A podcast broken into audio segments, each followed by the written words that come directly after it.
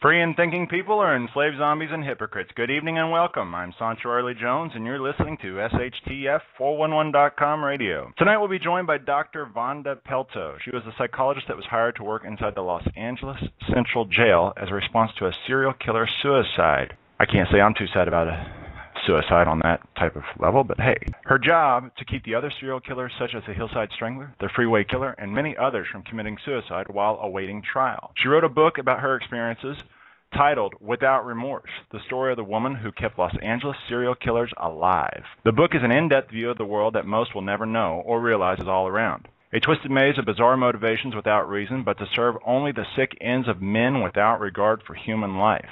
The book was a long time in the making, as every time Vonda Pelto sat down to write the book, the nightmares returned. They finally subsided. We're going to move on to our guest. Good evening and welcome to the show. You're on the air, Vonda. Thank you, and good evening to you. For our listeners out there, this show is rated mature or adult. I'm not sure which one Wiley did it. Prepare yourselves because if there are any corny questions out there, Vonda will respond in turn. So I'm enjoying it already.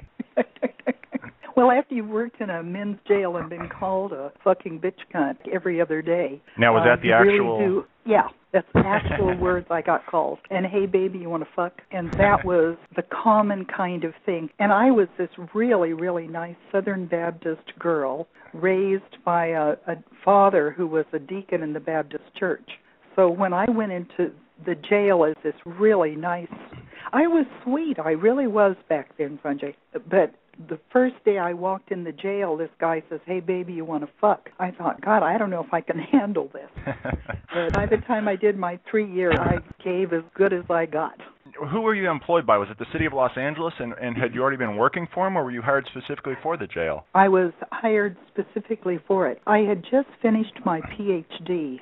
Green, God, you know, they say wet behind the ears. Yeah. I finished my PhD in June and worked to, went to work in the men's jail in September. And before that, I had worked with rapists and weenie waggers and child molesters. What's a weenie wagger? He's the guy who unzips it, pulls it out, and waves it around. Okay, okay. I used to do that. No, I'm just. Uh, I had a patient who did it. Great. He was court ordered into therapy, actually.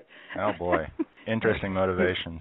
Yes. So when I finished the PhD, I needed a job, and I went to LA County Mental Health. I'd been working for Orange County Mental Health, and the jobs were really tight back in the early 80s. And they said, "Well, we've got a position in the men's jail." And then they explained to me about how Vernon Butts had killed himself and how they didn't want that to happen again and they wanted to hire somebody in to particularly see all of these killers.